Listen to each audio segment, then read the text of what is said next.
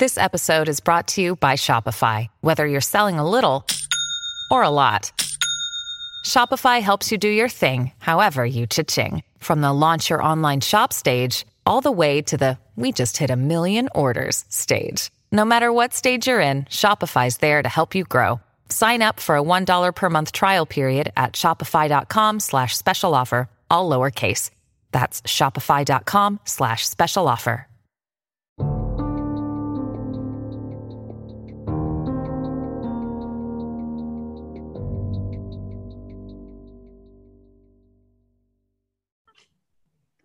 Hey y'all, it's Crystal.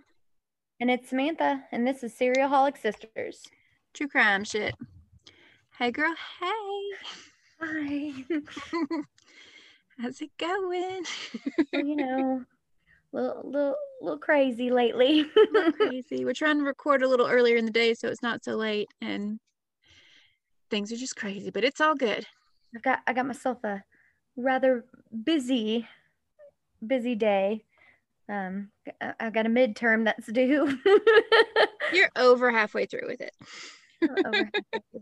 I'm just nervous. I'm always nervous when it comes to tests. Yeah. And uh, i shouldn't be super nervous over true or false questions but i am after the last one. Uh, see i always end up like overthinking true or false questions. I do and even all... when i know the answer i'm like or are they trying to trick me with the wording? Well, and the nice thing about so the nice thing about my this midterm um, I can use my book if I want. And so I've got my book next to me and I've like, been like the nice thing about this is I can totally cheat. No. but here's the thing, like the way it's the way they word things and some of them are like um not true or false so much, but it's more like scenarios. Yeah. So like you have to put your thinking cap on basically. And sense. you're like okay well what scenario is this? Um i'm gonna think it's this but it also sounds like this. Could it be this or this so it's really it's frustrating so. Well, i just suck at tests. Like i'm really good at all of my schoolwork. I'm doing great but when it comes to tests got that test anxiety those, like, yes i'm one of those that like freaks out during tests and typically don't do the best. It'll, it'll all be fine. I believe in you. all right. So it is Crystal's turn. It's my turn. It's your turn. So we're talking. Are we talking in third person now? it, is, it is Crystal's turn. No. Um. so that's good. That means you get to just kind of sit back and listen to a little little story and get your mind off of all your things for a minute. Little story story. A little story story. A little true history story. Mm, That's no, not very pleasant. so, as like you know, I got my big list of cases to yes. like that I want to cover and I got to pick through those. I'm like, okay, what am I to fit? What am I feeling this week? What am I, I did not feel any of them this week on my list. I was like, no, no. So you know, I do the same. Mine, I don't think mine's quite as long as yours because it, it just kind of comes at me, and I'm like, oh, that's a good one. I should have done. I should, I should add that. that. So I'll add it, and then like every almost every single week that I get to it, I'm like, I don't want to do any of these this week. yes, that's what I did. So I was like, Google help. Like, I need, I need your wisdom thrown at me. What should I do? Um, and Google Google did come through so I found this case and like, wow, this is like really interesting. And I've never really heard of it. So that was cool. Um, so this week I'm covering Joseph Vacher, aka the French Ripper. Hmm. So he is not to be confused with Jack the Ripper, who was in London. His uh, reign of terror actually came directly, like it was like right after Jack the Ripper happened in London. So Jack the Ripper was active in London from 1888 to 1891, and Vacher was sometimes called the French Ripper, sometimes called the Southeast Ripper, because he was active in like the southeast part of France, and that was from 1894 to 1897. So it was like almost right after that. Oh, okay. And I hadn't really heard about it. Also, he has at least doubled the amount of victims as Jack the Ripper. So. Oh well, okay. yeah. I'm going to ask that you bear with me on my French pronunciations, by the way, because there's all these French names. And um, I like looked up the pronunciations and stuff. So hopefully I don't completely butcher them. but also I'm very southern and it's going to be awkward, so please bear with me. and I'm sorry. So, let's get into it.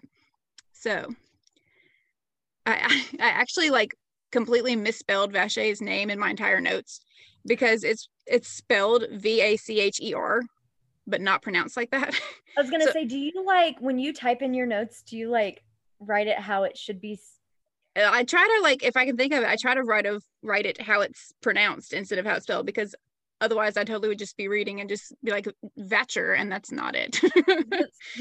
so I try to do that sometimes, and then um, when I'm continue to reading, and I get to some of them, I'm like, oh shit, I didn't do that. And then after, and then you're like, what if I pronounce like, it wrong? then I do. And I'm like, why? Why didn't I just do it how I planned to do it? And then I sound stupid. it's it's it's fine. Everything's fine. So let's do this. So Joseph Vacher was born on November 16th, 1869. He was the 15th child to a poor family farm, a farming family. So that's a lot of kiddos. Um, that's a lot of kiddos. It's a lot of kiddos, but also like, back they then, not have anything else to do. well, they had a farm, and so that's just like a lot of free labor. I feel like. so, yeah, I mean, I could see that. Yeah, um, I couldn't really find a ton of info on like his early life at all other than the fact that at a very young age he was sent to a super strict Catholic school, Catholic school, where he was taught to fear and obey God. And that's like all I could find really. So I'm going to go ahead and say that based on all of the terrible things that he does in his adult, these lessons did not really sink in. So, um, we're going to jump forward to 1892 he's a little older, he decides that in order to escape the intense poverty that he had known his entire life, he should join the army and like just start a new life. There's a lot of them that do that. Yes. So, a lot of them that do that. So that was all good for like a little while, but then he started getting really frustrated after a while because he felt like he wasn't getting the like attention he deserved. Um he was like I'm getting no recognition. I should be promoted by now like what's going on. So he eventually became so upset by this that he attempted suicide by slicing his throat. Oh my God. which makes my ears hurt thinking about it. Like that's, he just like really went for it. And well, not just that, you did your own throat and was not successful with it, which is terrible. Yeah. so he survived that and fully recovered and like went on with his life or whatever. Yeah. There was, there was some stuff going on in his head for sure. So while he was still in the army, he ended up falling really hard for this woman named Louise Barant. And one night he proposed to her. He he was like totally into her. He proposed to her and she's like, eh, like she wasn't into him at all. Oh my so, god. I, I don't think it was quite like so that. I think she was more nice about it. So she was like I think she like tried to failing your own between fail, failing your own suicide and then being turned down by the woman you're into. she was like eh no i think she really like just tried to let him down nicely but was like not into him that way so she was just like still friendly with him but like put him in the friend zone basically and he was just like obsessed with her um which that so that really pissed him off because they should be together so naturally he threatened to kill her you oh, know, oh, as one does. that it did. Um, it's like, marry me or I'm gonna kill you. And she's like, no, thank you. And so then he proceeded to stalk her for a few weeks, as one does, you know. Um, the whole time he's stalking her, he's like, dude, I gotta marry this woman. Like, but how do I convince her? Like, because I just love her so much. I know I'll use the combination of charm, self pity, and straight up begging. Girls love that, right? Oh my God. Meanwhile, Louise is like, guy, that is not cute. Like, pick yourself up off the floor and have some dignity. like, no. You literally told me you were gonna kill me like a week ago. right. what, what's going on, bro? like, calm down. So one night he convinced her that they should both like attend this dance, not necessarily together, but like they should both go and whatever. And so she was like, okay, sure. Um, during the dance, another man comes up and starts talking to her, and he like loses his shit and lunges at the guy. Oh, Jesus. and Louise like she's like, fuck this noise. And she like noped out of there and like ran off. so she starts realizing that this guy is not going to leave her alone. Like she's going to have to leave town to get away from him. He's not like, Oh my god, that's so sad. well, she could like she was she had moved away from her hometown, so she's like, I'm gonna go back to my hometown, like back close to my family and stuff. So she like made up this story kind of, and she told him she was like, "Look, bruh, I gotta leave town and go back home to my mother." Because like I mentioned you to her, and she was kind of like, "Yeah, I forbid you from marrying him." So like it's not gonna happen. Like we're not gonna get married, okay? So like bye. And um, so she leaves town. She goes back to her hometown, whatever. This creep will not stop sending her love letters. Yeah. So he so he like stalks where she moved. Yes. And he's like sending her these letters. After receiving several letters, she's finally like, okay, I've got to like get him to stop. Like, I don't, I don't want you. So she responds and she's like, I don't want you. she's like, dude, because that's what they say in the 1800s when they respond to a letter. Like, dude, it would probably be best if you stopped writing to me. I don't love you. Adieu, Louise. so basically, she's like, it's never going to happen. Like, kindly back the fuck off, good sir. I bid you adieu, whatever. So that really pissed him off because he's like, cray. Um, he was given a leave from the army and um he was like well i just need to confront her so she can realize that we're meant to be together. Because that's, that's how that works. Because that's worked so much in the past you know. So then he shows up and he's like hey let's just like leave and start a new life together away from your mother. Like she doesn't understand. We should be together. And she's like you are literally not listening to anything i've said. Like i don't like you like that. I don't like what part of no don't you understand she's like i do not want to be with you so then he gets it really mad of, it makes me think of dodgeball when it when she's like l for love no all I can think of when you say dodgeball is loser. He's like is, L for love. is nobody makes me bleed my own blood. nobody makes me bleed my own blood. Uh, so anyway, she's like, I don't like you like that. Get over it. Go on somewhere. So he gets really mad and he does what any creepy stalker might do. He pulls out a gun and he shot her either three or four times like I saw on some accounts it said three times and some said four. Either way, he definitely shot her multiple times. I love you, but now you have to die because you right. don't love me. And then he turned the gun on himself and shot himself twice in the face. Your eyes. but still failed to killing himself. Yes, they both survived. He's he's just really bad he's at this like at this really, point. Really, bad. so bad at this. At killing anyone at this point he gets unfortunately he gets better at that but yeah um so apparently i read that he bought his bullets from a somewhat like sketchy fella that was oh like trying God. to cut costs and so the guy only filled the shells like halfway full of gunpowder and so it didn't kill them but it still like did damage um one of the shots punctured louise's cheek and it like broke some of her teeth Vacher had given himself a really gnarly wound that covered the entire length of his jaw. Um, one of the bullets that he'd shot himself with severed some nerves in his right cheek. So when he breathed, his cheek would like kind of flap. Ew. Yeah. And Ew. aren't you so glad? Gross. Aren't you Cheek glad? Just flap. aren't you glad you just got a little snack so I could tell you about the flapping cheek? Mm-hmm. Um, don't mind me just trying to eat a fruit roll up. now thinking of flappy cheeks. and um, he developed an uncontrollable twitch in that cheek also. Well, yeah, because Yeah. he shot himself. He did. When he so he severed the severed nerve that he hit also made his speech very slurred. So that's cool. So he's got this gnarly face wound, this flappy cheek, slurred speech, and one of the bullets actually lodged into his right ear canal. Uh, so Leaving- he's like half deaf. Well, yeah, so it left an open wound that would just like leak pus off and on and caused him to be permanently partially deaf in that ear. And that bullet stayed lodged there for the rest of his life. So he just like walked around with this bullet lodged in his ear canal. Yeah. And now he's really wishing he was dead. Right. So after spending a while at the hospital recovering from all this, when he got out of there, Vacher was sent to the he was sent to Dole Asylum because you know shooting someone and yourself after a marriage proposal rejection is like slightly crazy. um, no, that's normal. that's normal. That's fine. So he wasn't thrilled about this. Um, while he was there, he threw furniture. He attacked the doctors. Um, you know, just normal stuff. He that's also, way to get out. Right. That's how you get out of the asylum by acting bananas. So he also wrote a lot of letters during his time there.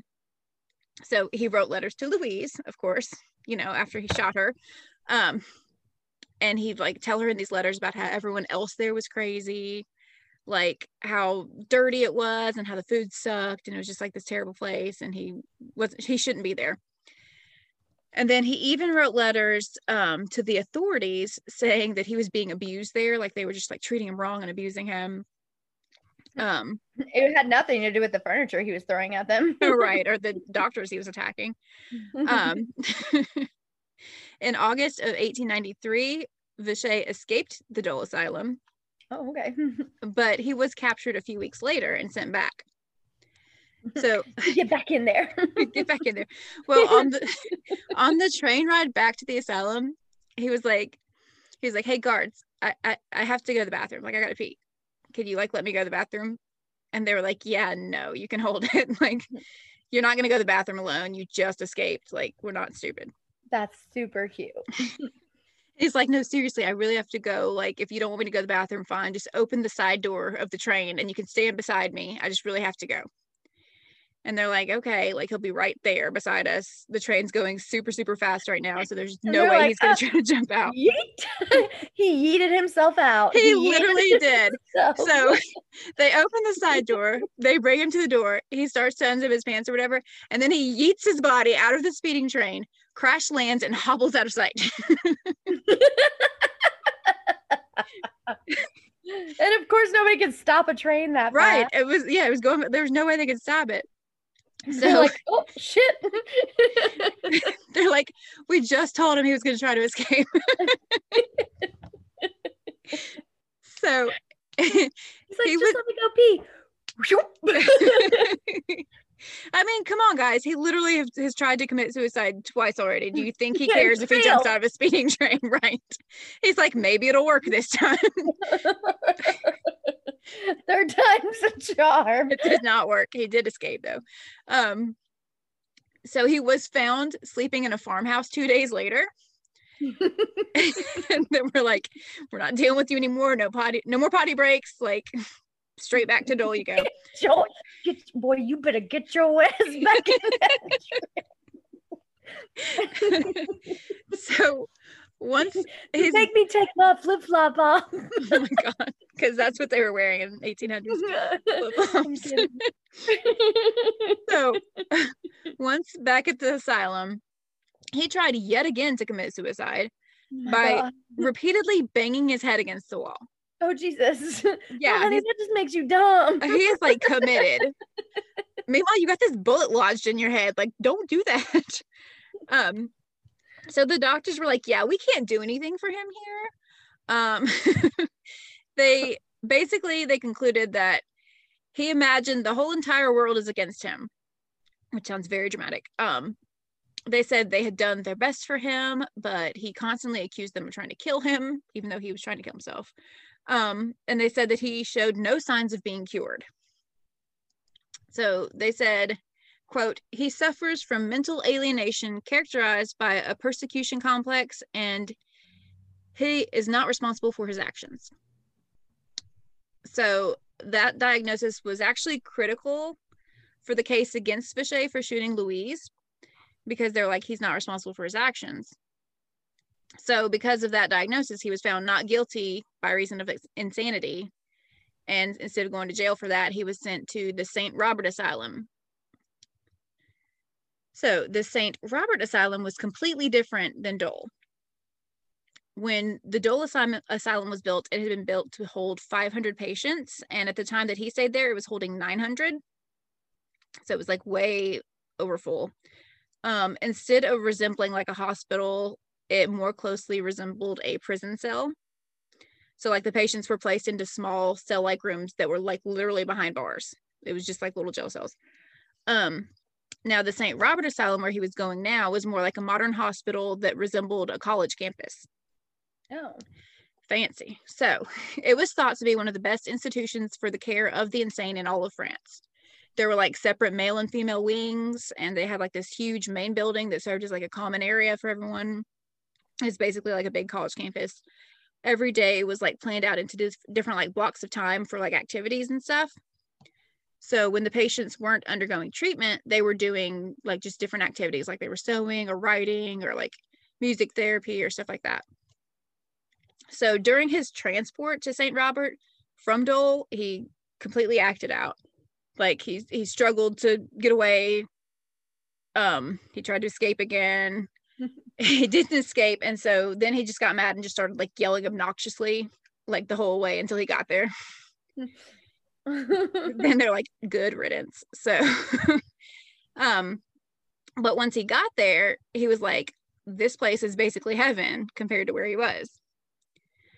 So, um, while he was there, he underwent several different types of treatment, including traditional talking therapy, hydrotherapy, treatment via leeches, and opium.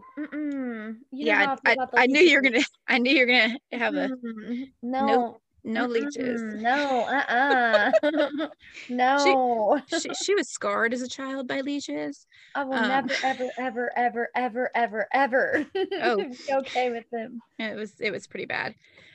I don't do leeches. I don't do leeches. there was an incident. They're awful. There's a reason that I won't go into water that I can't see through anymore. And the and the thing is leeches. Yeah, that's very traumatizing. Very traumatizing. Especially like, when you're late. You were like eight. Okay, I was gonna say 10, but yeah, you were like, mm-hmm. yeah. Eight years old, and we were visiting our grandpa, mm-hmm. and he has uh this cabin um that like there's a big lake that's like yeah they had a like a lakefront cabin yes. in, in maine and we went swimming in the lake. And they and, specifically told me, and everybody, they specifically said, like we all kept telling you, stay out of the dark water because you know leeches live in dark things. so yes, I was just swimming in my. They were like, they were like, there's a bunch of rocks over there, and they're known to kind of hang out by the rocks. So like, stay away from those rocks. and I was like, okay, I'm, that just means swim near the rocks. that means go swim and sit on the rocks. yeah. So I did, I did that, and then as I was like swimming back, um, my I had a little bit of a panic attack and almost drowned. it was it was really bad. Like because it was like noticed, it was like horrible. I noticed stuff. Yeah, it was awful. I noticed there was something on my arm, but um it wasn't just one. There was some things on my arm. So I get out of the water and finally up to the bank, you know, get out of the water. And I am covered from head to toe in leeches. I mean, every it was every single it was like in between your like they were tiny ones of my body.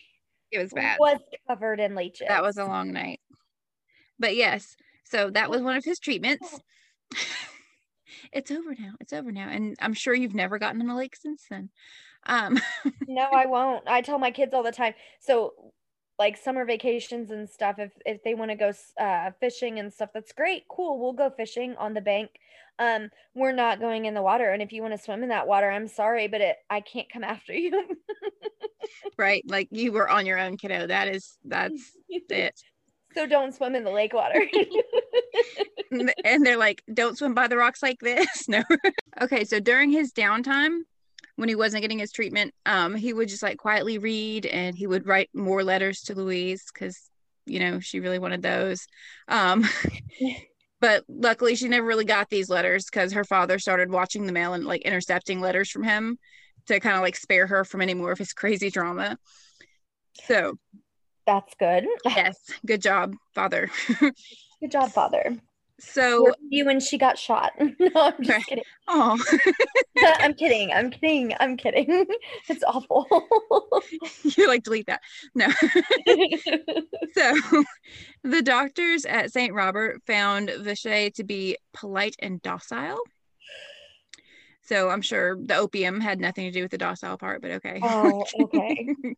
um, but in April of 1894, so just after just three months at the St. Robert Asylum, Vacher was reportedly completely cured and he was released. And you are cured. Yeah. Get after, out. after three months. Because they were like, oh, he's he's docile. All because they just kept drugging him. so yeah. So now he's just out there. So after his release, um, he basically became like a vagabond. So he wandered like traveling all over and yeah, so he literally he just like traveled around the countryside with just like the few possessions that he had and his like military papers from before showing that he like had been in the army or whatever. And he would like look for work as he passed through different cities and beg for food and just kind of sleep wherever he stopped for the night. So like in someone's barn or like under a tree or just wherever. So somewhere along the way in his travels he picked up a small black and white dog that he named Loulette and a tamed magpie so like a bird that he I was kept. like, I was gonna say, how did he catch a magpie? it was tamed, and he kept it like tethered on a string. So he just like walked around with this dog and this bird oh, on a string. Okay, that's not weird. yeah, no, that's that's. How would you react if you saw that walking down the street? It's like, oh, that's normal. it's just this, just this like this disfigured guy with his ear like leaking pus and a bird on a and string. Flappy cheek. and his flappy cheek, yeah. and his bird on a string. That no need to call authorities. Uh, probably if I saw that, I would just like look the other way and keep walking because I don't want to Don't make direct eye contact. I don't want any part of that. don't make direct eye contact. So one day he stopped to beg for food at the home of this guy named Regis Bach. Oh, I thought you were gonna say Regis Philbin. it was not. No, it was Regis Bach. So like, what you doing, Regis? so Bach gave him some stew. Okay. And and Vacher ate most of it, and then when he was full, like he offered the rest of the stew to his dog Loulette. So when the dog turned away at the offering, he got really mad and he was like, If you don't want to eat it, then I'll just kill you. And he bludgeoned Loulette to death with a club right there. And then, as if that wasn't bad enough, he turned on the bird and did the same thing. Oh my god, that poor bird that's on a string. Right? Couldn't get away. I can't fly away. And uh.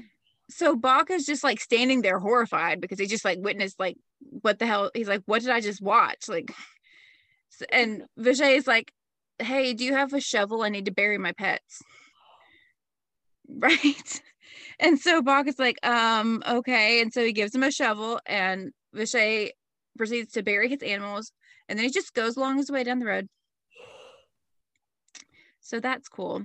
Totally like, sane person. Fuck? He's he's cured. It's fine. Um so now we are going to talk about his first known victim. Oh, okay. So uh, let well, human victim. so it was like we just talked about it. Yeah. No, I'm kidding. I'm sorry, puppy. Okay. So 21 year old Eugenie Delhomme was a silk mill worker. Okay. She lived in the factory's dorm, which I didn't know was a thing. I didn't know they had dorms at the factories, but apparently they okay. Um, and she worked from 5 a.m. till 8 p.m. every day which just oh, sounds damn. straight up exhausting, right? that sounds like the worst job ever. and you like live there, so you're just like always oh God, yeah, no, that's even awful. that's even more awful. Like, oh, work, work was hard. So glad to be. Oh shit! like I used to, I used so when I to be home. I used to think it was so bad when I'd like work all day and it was like this long, exhausting day, and then I'd go to bed and dream that I was working. So I woke up and I was like, shit, I go back to work, but I just worked all night. But she I, like I, literally is always there. yeah, I still dream yes. of work. Yes. It just like follows you. it's just it's always there. So um let's see 7:30 on the night of May 19th 1894 she left her workstation and told her co- coworkers that she was going to step outside for a minute to get some air. Well, the next day she didn't show back up for work, and a few of her coworkers went out looking for her. Um, they're like, "That's so weird. Like we didn't see her at all."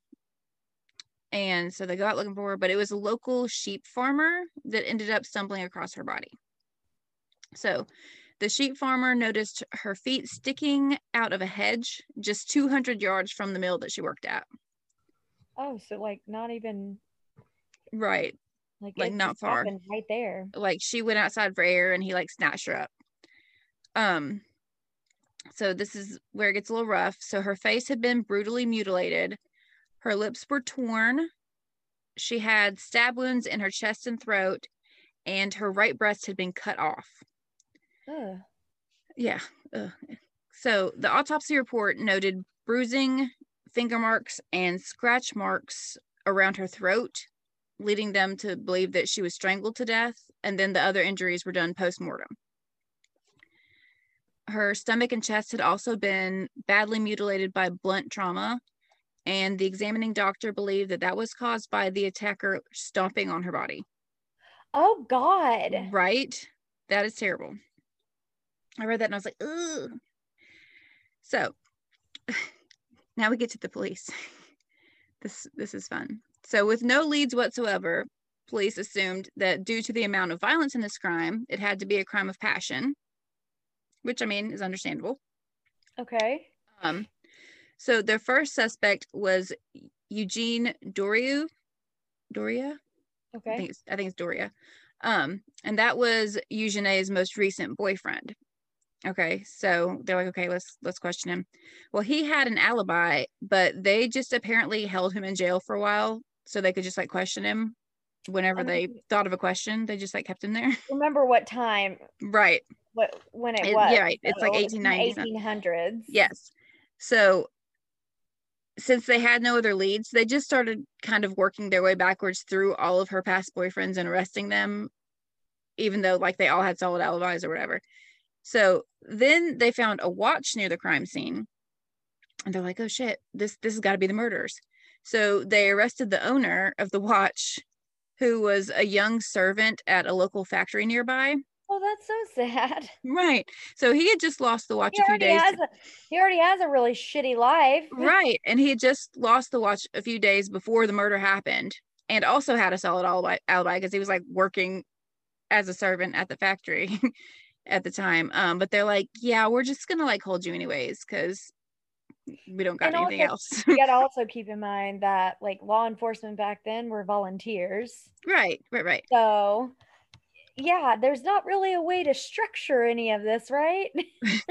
so at one point during They're like, oh, we're just gonna hold you. We don't know yet. We're gonna hold you. We'll decide if you're guilty later. right. Like I might have a question for you that I think of in a couple hours. So just sit tight in that cell. Um, so at one point during all these arrests and all these holdings of these people, a, a local in the area went to the police station and was like, hey, so I like found this bloody knife right by where that lady was murdered. And I figured y'all might want it. And they turned him away and discarded the knife. What? Because they're like really good at policing a junk. like, I mean, volunteers. They're, they're volunteers but you had no leads. you had nothing. They're, vol- they're volunteers.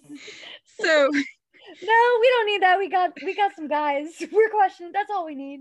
It's fine. Everything's fine. Um so in the meantime of all of them like arresting and ignoring bloody knives, um, there's stories that are starting to circulate around the town about a strange disfigured man with dark hair and a scarred face and he'd been like stalking and following women in the area. So okay, that seems like a good lead. Um, some women were talking about how like they noticed him following, and so they just like ran away. Okay. And and this other woman said that she noticed him following her, so she started talking loudly to an imaginary person to spook him, and he stopped following her. so I that, guess that worked. I guess that was smart thinking the dude, the dude put a string on a fucking bird, and that worked. He was probably like, "This chick is crazier than me. She's just talking to nobody." That's Julie. No, I'm totally gonna start doing that. Just start, just start talking to imaginary people. How's it going, Charles? oh my god. Uh, so Charles bit, sounded like a good name to say. Charles, I was like, okay. Um, eventually, the townspeople filed a petition to free all the men that the police had arrested wrongfully for the murder, because they were like still holding all them. Yeah. So they, they finally released them about a month after sitting in jail. Um, by the time the police finally released all these other men, uh, Vacher was long gone. Like he had drifted on down the countryside. Well, yeah. so, um, let's see, he had walked 40 miles away to a city right next to the French Alps called Grenoble. And he hung around there for a while and tried to find work, but he wasn't really finding anything and people around there were like hey this dude's kind of shady. So he left and he walked even farther out into the french countryside. Um somewhere along the way he picked up an accordion you know as one does. Um just like, just like on the side of the road I think I think I read that he paid like somebody like four francs for it or something like oh, that. Okay, I was like, you just found a random accordion just, just laying down. He just picked up an accordion, so he would um play it poorly for passerbys for money. he was not good at playing it, but he would he would play it. He was like, uh, I'm gonna get this instrument. I don't know how to play it, but I'm gonna get it and then uh, I'm gonna play it for people, and if they don't like it, then I'm probably gonna kill them. right. so if they like it, they'll give me money. If not, then I'm going to kill them. then it's gonna it's gonna happen. So he found work on different farms throughout the summer, and he made his way even further down south. And then let's see, summer eventually turned to fall, and this is when Vacher came across his next victim. So November 20th, he spotted 13 year old Louise oh, Marchel. Yes, no. I know. Why they gotta be so young? Yeah, there's a lot of kids. So she was walking alone on a path. I wonder if the... it's because they're like easier targets. Exactly. So she was. This is a very easy target. She was walking alone on a path in the forest. Oh, why are you walking in the forest, girl? Girl. So this is rough. He grabbed her, he dragged her into a nearby abandoned barn and strangled her. He then slit her throat, completely mutilated her abdomen, and then raped her dead body. Oh no. Yeah. So it was Louise's neighbor, Charles Rue. Oh, it's Charles. I was about to say that. I was literally about to say that. I, I forgot there was a Charles. I was talking to you earlier. yeah, he's the one that discovered her body. Oh, Charles. Yeah. So he like went to police, like he found the body and he was like, Oh, I gotta go tell them. So they don't have phones. So he had, like, had to go to them and bring them to her. Mm-hmm. And they were like, Wait a minute, how did you know where to find her body? You must have done oh, this. Oh God. so they arrested him. Um, upon searching the crime scene, they found a set of footprints near the body that had been made by wooden soled shoes and it was the same type of shoes that Rue was wearing. And they were like, aha, it was you. And he was like, well, yes, I do have wooden soled shoes, but like, so do you and almost everybody else in town. He was like, he was like, it's the 1800s. They're all the rage right now. He's like, aha, it was you. Oh, you caught me. you like, you, really, right. you really got me. I so totally didn't just. You totally don't see the the footprints walking to where I found her body. right.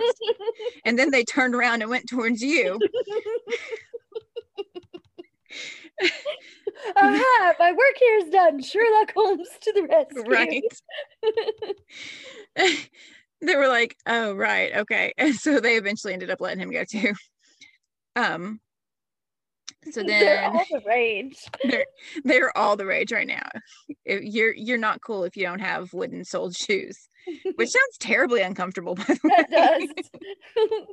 all I can think about when you say like the wooden, it's like wooden clogs. yes, that's yeah. exactly what I was gonna say. Is like those wooden clogs, and I'm I've actually tried on a pair of wooden clogs before. I can't remember why we did. I think it was like some big show and tell thing that I was like, who is we? Because it wasn't me. no, sorry, I shouldn't have said we like that, but I. Um, and I'm I'm telling you, they weren't very comfortable. like where I don't even know where you find them to try them on. No, I think it was uh so I remember doing it. It's it was long, long time ago. Um, I can't even remember what grade it was, but we did like it was like a cultural day where everyone had to do oh yeah yeah yeah culture and um like you were a country and you had to come in with like right this your remember i i swear it was where like it was before we moved here it was back when we went to school in Mississippi. I swear this happened in like probably. I feel like grade. you dreamed this. No, because I remember having to make a di- like we had to bring in a food that was from that culture too, and um, I want to say I was like Sweden, and I brought in mom's like Swedish meatballs. Oh my gosh. And they were not like I was like, that's not that's not no, that's not Sweden. yeah. I remember I didn't have to do that assignment. I remember Michael did he did Greece and he brought baklava. Yeah. Which I love. awful. Let's just say it was awful. Wow. That food was awful. okay. Well, back to this. Back um, the wooden clogs. Good, good, good on. everybody wore wooden clogs there. So in April of 1895, Vacher attempted to rape a woman at knife point named Antoinette Augustine Marchland. Oh, okay. So that's a long name. So she had been on her way home from selling oranges. And fortunately, she was able to squirm out of his grip and she started screaming and like eating rocks at him. Oh, and, good, girl. I see you, girl. Good. And, and then two local men came because they heard all the commotion and they like ran him off. Well, then unfortunately, he came across 17 year old Augustine Mortureux. Yes. So she was the youngest of seven children, and she was on her way to visit one of her older sisters who lived in, in a neighboring village. So she had never made the trip alone before. So, like for Aww. security reasons, she brought along her small dog Quiqui. Oh, I know. Um, unfortunately, she never made it to her sister's house. Her body was found like in a busy road, like on the way, like just in the road, right? Um, and eventually, like a large, well, a woman's and like her kids were walking by and she saw it, so she went to go like tell authorities or whatever. And by the time they got back, there was like this large crowd around her. Like everybody saw it, but um, so she had massive stab wounds in her chest and throat, and her abdomen had been completely mutilated. She was also missing her shoes and her earrings, which was kind of different. Yeah, right. So just outside the village, Vacher had stopped at the house of an old widowed woman to beg for lunch because that's how he eats. Um, while she was cooking for him, she noticed he was like nursing a small wound. And she was like, Oh, what's what's going on there? What happened? And so he told her it was a bite from a small dog. Queequee. I know. And so the old woman like cleaned up his wound for him and fed him, and he went on his way. I know. And then a couple weeks later, when he was walking, he met a farmer who noticed the terrible state that Vacher's shoes were in. And by Vacher's shoes, I mean Augustine's shoes, because you know he'd stolen her shoes. Oh. So he took oh. them and they were way too small. So he cut the toes out of the shoes so that his big ass feet would fit in there. So he's just walking with these shoes with the toes, the toes cut out. Yeah. And so the farmer was like, Oh man, you need some new shoes. And he like offered him a pair of his own shoes, like extra pair of shoes he had. And so he was like, Oh yeah, thanks, bruh. And like takes off the cut up shoes and just like throws them in the bushes and puts the new shoes on, like walks away. Oh my God. right. So the farmer was like, Well, that's kind of suspicious. So he reported the incident to the mayor, who was friends. Um, he was like friends with the mayor. And so the mayor sent the police out, like looking for this guy just to like question him or whatever. So they caught up with him and they're like, Yo, bro, what what you doing? Like, what's up? And he was like, "Oh, I'm just I'm just leaving town," and he like shows them his military peppers that he has. Oh, because that's like gold apparently. Right, and they were like, "Oh, uh, that's our bad, as you were," you know, and they just like let him go. Well, yeah, because I mean, it was not that it's not a big deal now to be in the military. It is. It it's a big deal, but I mean, even then, it was a big deal. Like you show your papers, and yeah, you're good. military, then. Yeah. So over the next few months, there were several women reporting attacks by a would-be rapist, and there were several bodies that were found. A young boy came home from tending the cows to find his mother lying on the kitchen floor with her throat slit wide open no. and her and her body disemboweled. Yes, I know. Um, a 58 year old woman was found with her like head and neck completely torn apart by stab wounds. Um, 15 year old shepherd Victor Portalier, he was out watching his cattle one afternoon. So like every day, all the boys at like the local farms would like go take their cattle out to graze at like the same field at mm-hmm. like two in the afternoon. So they always like meet up there around that time. Well, that day, Victor had taken his cattle out a little early. So when the other boys arrived at the pasture, they found Victor's body resting against a juniper bush. So he had been strangled, disemboweled, raped, and castrated. Um, so now it doesn't even matter if you're female or male. Right. He was just he was just grabbing whoever was like available th- to grab, basically. It's awful. Um, it was said that his body had been so mutilated, it was as if he had been killed by a bull who then turned his horns on him after he was dead. I know. Um, not long after this, about 40 miles away, 14 year old shepherd Pierre Massot Pellet's body was found. So, um, when he took his sheep to graze in a field and failed to return for lunch, the farmer sent another young shepherd boy out to go fetch him. And this boy found his body stuffed behind a large boulder in the corner of the field. So he had been sliced open, disemboweled, raped, and castrated also. Um man, he's so violent about he's it. He's so violent about it. like it, it came because he used to be like so bad at killing and then he just got like vicious. Mm-hmm.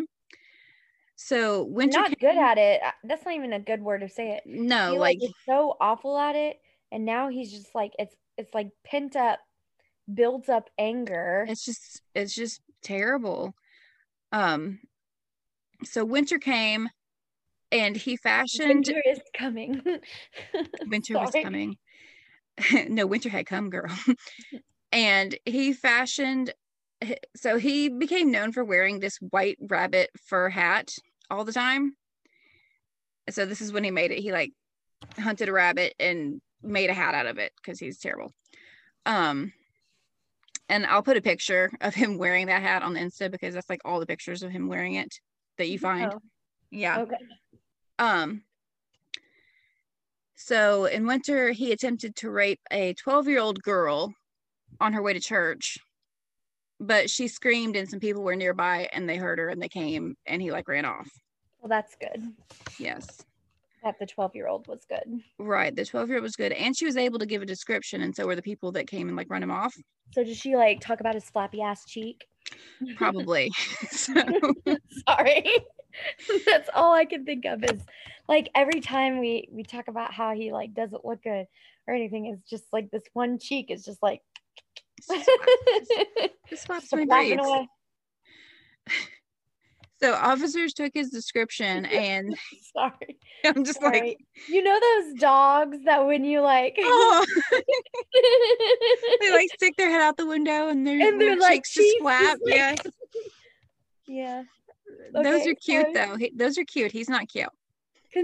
Continue. so officers took his description and they realized that it was the same guy who had attacked um, some other women two other women in the same area the past two nights because they had like reported him. They had gave a description. Yes. So they also found out that he had spent the night at a local farmhouse and he had given his name to the owner.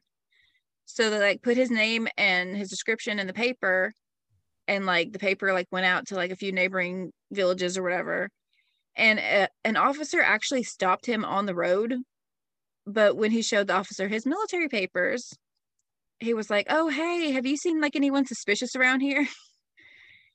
And he was like, "You know, come to think of it, I did see a super sus fella. He was several miles back down the road, like back that way, the other way." Bruh. so that officer was like, "Gee, thanks," and like went on that way looking for. Gee golly. golly gee whiz. you helped me out, good sir. You Don't you good just Samaritan. love? Don't you just love how these 1800s French people speak when I tell a story? good Samaritan? You. Bruh, gee whiz. Um. so a few days later, he was actually arrested for assault and sentenced to a month in jail. So they had no idea that he was the man that they were looking for. So he just quietly served his month and then was released. Oh my gosh. So upon his release, he was suddenly like, I'm feeling kind of religious now. So I think I'm going to go on a pilgrimage to Lourdes. so he traveled over 1,400 miles on foot and arrived in Lourdes that winter.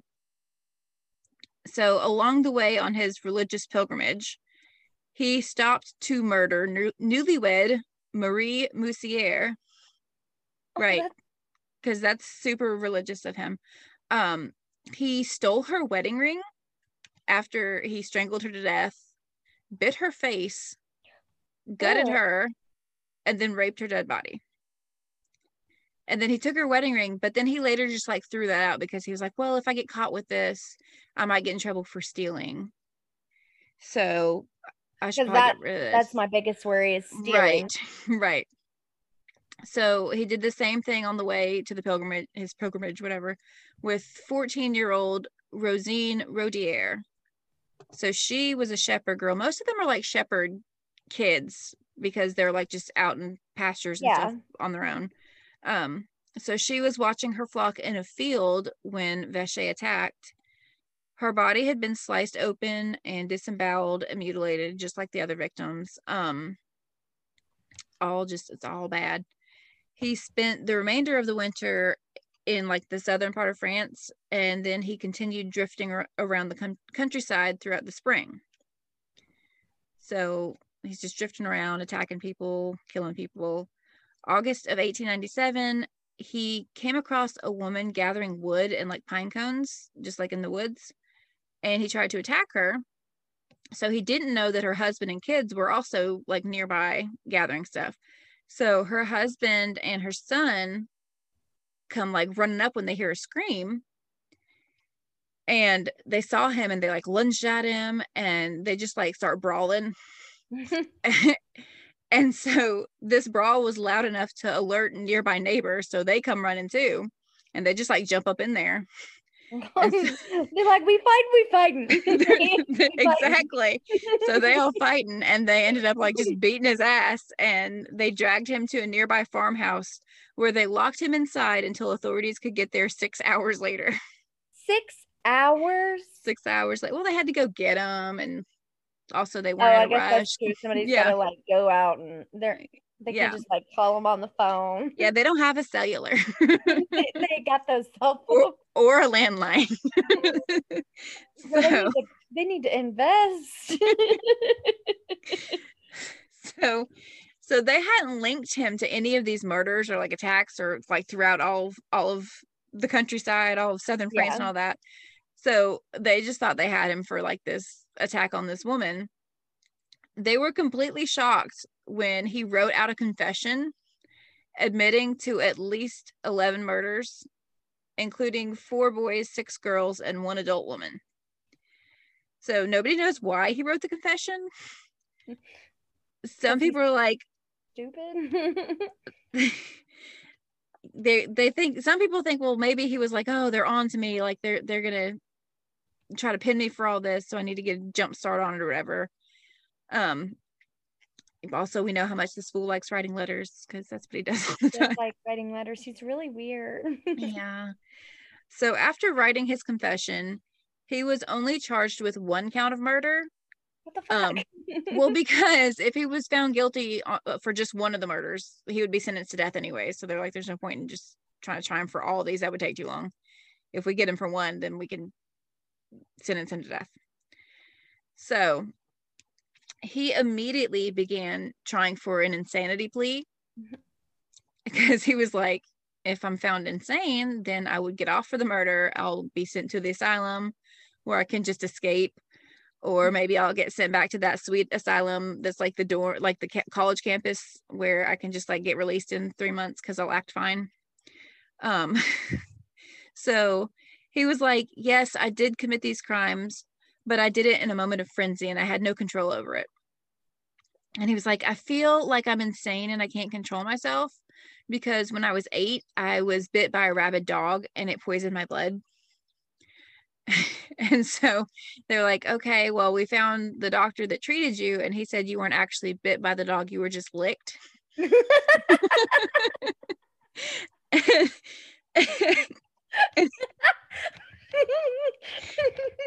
was licked by a dog when he was eight. I was bit by a rabbit. No, he was just licked, bruh. he was just licked.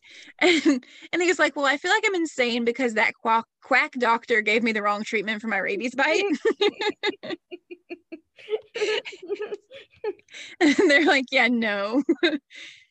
And then he was like, Well, it must be because I have this bullet lodged in my head and it's making me crazy.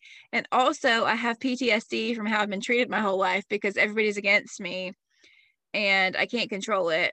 And they're like, Okay, anything else you want to add? And, and he's like, He's like, Oh, yeah. So I was sent here by God, just like Joan of Arc, so I could help people understand the true virtues of faith. They were like, uh huh. right. Come, come again? Because he's a religious now. He went on the pilgrimage, remember? Yes, so religious that he keeps killing and raping children. Yes, exactly. So he was studied by a team of doctors led by Alexander Lacassagne. That's a big name. Um, so he was a well known, famous physician who became one of the founding fathers of modern criminology. So he was like this big deal. He first took an x-ray of Vacher's head to see if the bullet in his ear canal was like resting on any nerves or anything like that. Um, but he determined that it wasn't affecting his mental status at all. It just gave him like his gnarly disfigurement. so then Alexander went through each murder meticulously and he pieced together the facts from each crime scene. So he's like really getting into all this like way up ahead of his time. Yeah. Um, he even pulled together all the details from all the autopsies and studied the blood spatter on the ground at all the crime scenes, which had never really been, been done before. Like he was like the first to start studying the blood splatter. Oh, okay. So he concluded that each murder was thought out and planned, especially since Vacher would grab the victim in a secluded path or pasture and make sure to like somewhat hide the bodies after he was finished proving that he didn't just like attack them in a fit of rage, but after he'd like developed a thought out plan so that he wouldn't be caught.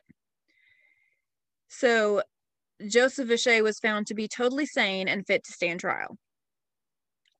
On the night of his trial, he apparently decided he wasn't giving up on his insanity plea. So, when being brought into the building, he noticed all the reporters outside and he started shouting, Glory to Jesus, long live Joan of Arc the grand martyr of times and glory to the grand savior. Right.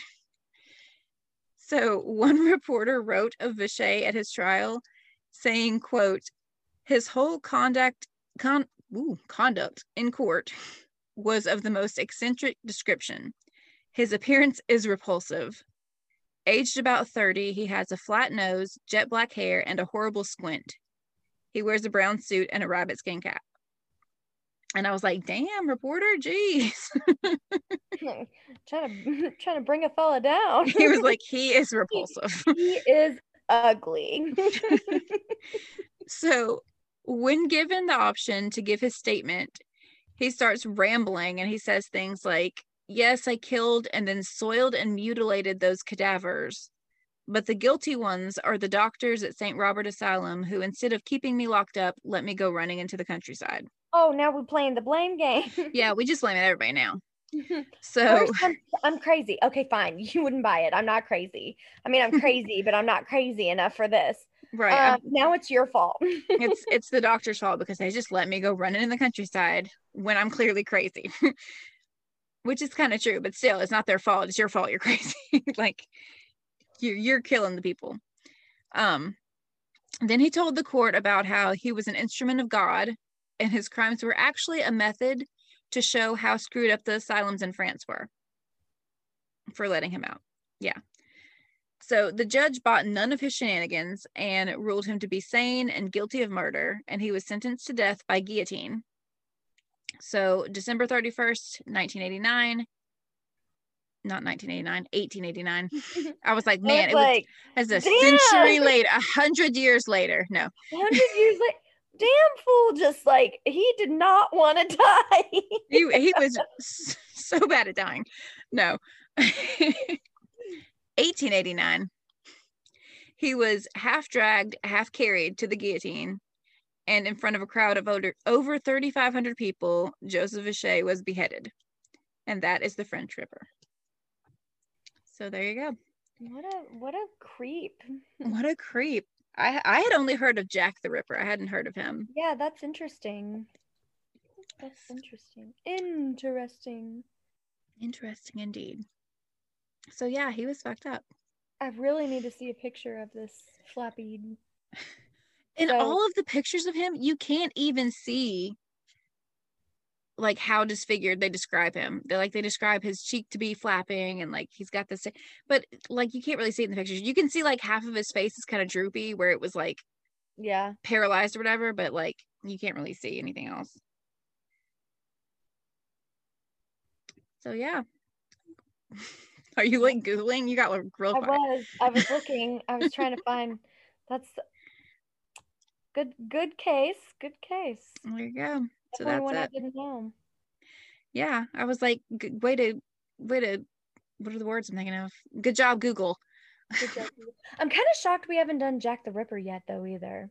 we've talked we talked about it at one point and then we just never went back to it I know. we'll we'll do it we'll do it sometime hmm Yeah, that's a good one. Good one. okay well Well, follow follow all of her stuff all of it. You can check us out at every single bit. every single bit. Do it. Um you can check us out at serialholicsisters.com uh we're currently still working on our patreon. It will be released here soon though. Here soon.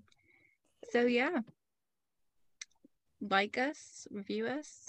Subscribe. Send us listener tales so that we can read those in an episode because that'll be cool i know i i totally want to hear some listener tales i'm kind of excited those are like the best it's so Yeah. it's so fun to read other people's stories about stuff that happened to Mhm. them to them to friends to family to anybody they know it'd be cool so definitely yeah. my way. and you can do that um, also at our website um, or you can just reach out to our gmail at serialholicsisters at gmail.com there you go. All right. All right. all right. Well next week when it's my turn. it's your turn. That was weird. Okay because we're not awkward enough. Let's let's be Let's awkward. get awkward. okay bye. Bye